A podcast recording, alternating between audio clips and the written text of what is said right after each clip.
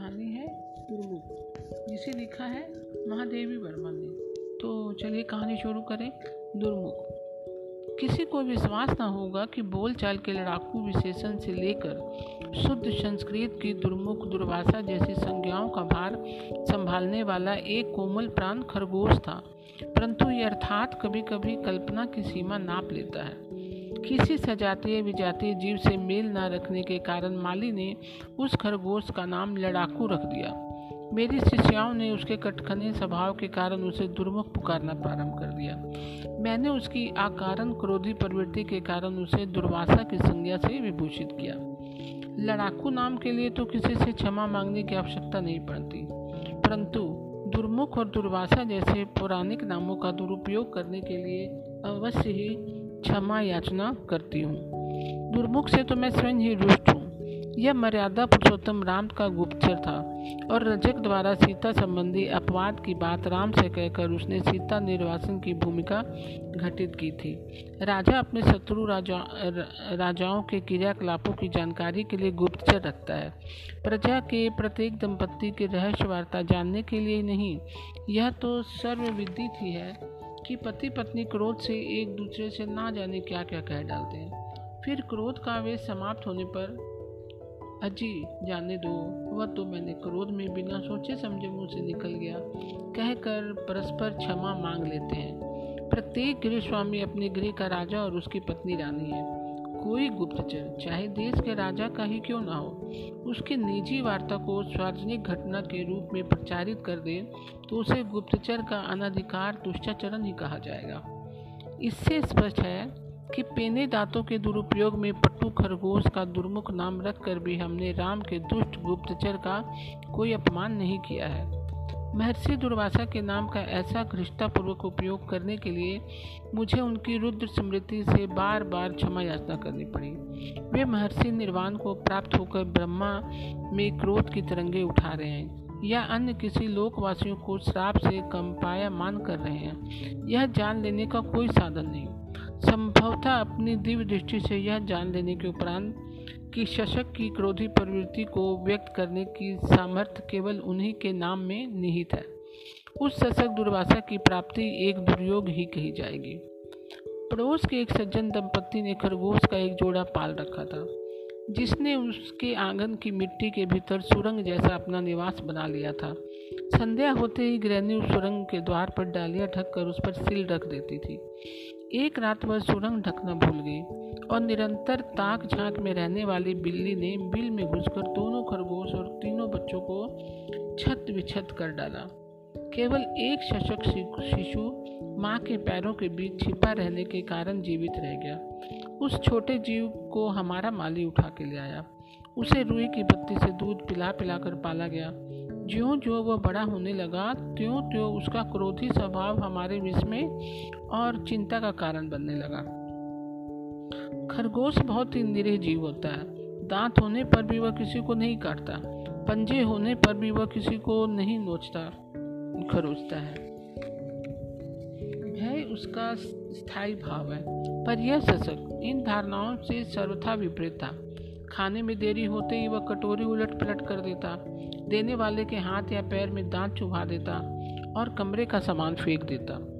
देखने में यह अन्य खरगोशों के समान प्रिय दर्शन था। बड़े बड़े संगन, कोमल और चमकीले फर के रोमों से उसका शरीर अच्छा दिखता। पूछ छोटी और स्वस्थ थी। वह हर समय अपना मुँह साफ़ करता रहता था। उसकी सुडोलता और सीधे खड़े रहने में मोहक सौंदर्य था। उसका एक कान काला, दूसरा सफ़ेद। काले कान की और की आँख काली थी और सफ़ेद कान की और की आँख लाल। ऐसा लगता था मानो दो भिन्न खरगोशों को जोड़कर एक कर दिया गया हो। आँखों से एक और नीलम और दूसरी ओर रूबी का चमकीला मन का जड़ दिया गया हो। स्वजाति की सतर्कता, आतंकित मुद्रा का उसमें सर्वथा अभाव था। बिल्ली को देखते ही क्रोध से घुरता। मेरे कमरे में दुर्मुख के रहने से शेष पशु पक्षियों को निर्वासन ही मिल गया। इसी से जब वह कुछ बड़ा हस्तपुष्ट और चिकना हो गया, तब मैंने उसे अपने पशु पंक्षियों के रहने के लिए बने जाली के घर में पहुंचाना उचित समझा। वहाँ आधा फर्श सीमेंट का था और आधा कच्ची मिट्टी का। दुर्मुख ने पहले तो मिट्टी खोद खोद कर अपने लिए सुरंग जैसा घर बनाया और इस कार्य से अवकाश मिलते ही सबसे युद्ध करना आरंभ कर दिया। वह अचानक आक्रमण करके उनके शरीर पर दांत गड़ा देता, जिससे कि वह आठ स्वर में कोलाहल करते। अंत में यह सोचकर कि दुर्मुख के क्रोधी स्वभाव के कारण संभवतः उसका स्वजाति सुन अकेलापन है, में न खास कोने में बड़े मियाँ से एक संसक वधु ही खरीद लाए। वह हिमखंड जैसी चमकीली, शुभ्र और लाल विद्रुम जैसी सुंदर आँखों वाली थी। इसी से हम उसे हिमानी कहने लगे। पर मेरी यह धारणा कि दुर्मुख उसके साथ शिष्ट खरगोश के समान व्यवहार करेगा, भ्रांत सिद्ध हुई। नवागत के आते ही उसने उस पर आक्रमण कर दिया। बड़ी कठिनाई से हम उस बेचारी की रक्षा कर पाए। एक बार जब हिमानी ने उसके सुरंग भवन में प्रवेश किया, तब सुरंग के स्वामी ने उसे खींच कर बाहर कर दिया। निरुपाय हिमानी ने अपने लिए दूसरा बिल खोद कर कोमल हरी दूब बिछाकर अपना विश्राम कक्ष तैयार किया। तब दुर्मुख उस पर भी अधिकार जमाने के लिए लड़ने लगा। फिर कुछ दिन बाद दुर्मुख की कलह प्रियता में थोड़ा अंतर आ गया। एक दिन जब हिमानी अपने बिल से छह शावकों की सेना लेकर निकली तो जाली घर में ही नहीं, मेरे घर में भी उलाद उत्सव की तरह लहर बन गई। उसके साथ ही दुर्मुख की अकारण क्रोधी प्रवृत्ति भी अपने आवेश के साथ लौट आई।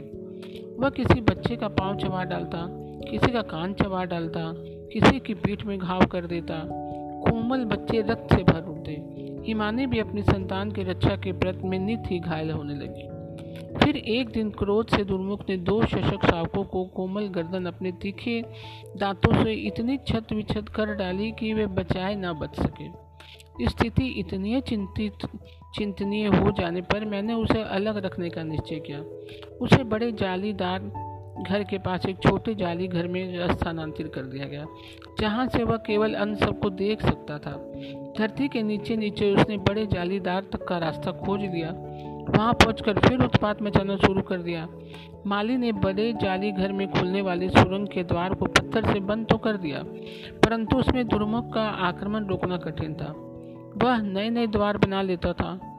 उसके बच्चे बड़े हो गए, फिर उनके बच्चे भी बड़े हो गए, पर उनमें से कोई भी उससे लड़कर ना जीत सकता था। फिर एक दिन जाकर देखा कि दुर्मुख निश्चेत और ठंडा पड़ा है। एक सपोले की पूंछ की ओर का भाग उसके दांतों में दबा हुआ है। सपोले के मुख का भाग उसके पंजों के नीचे था। प्राय खरगोश की गंध से सांप आ जाते हैं।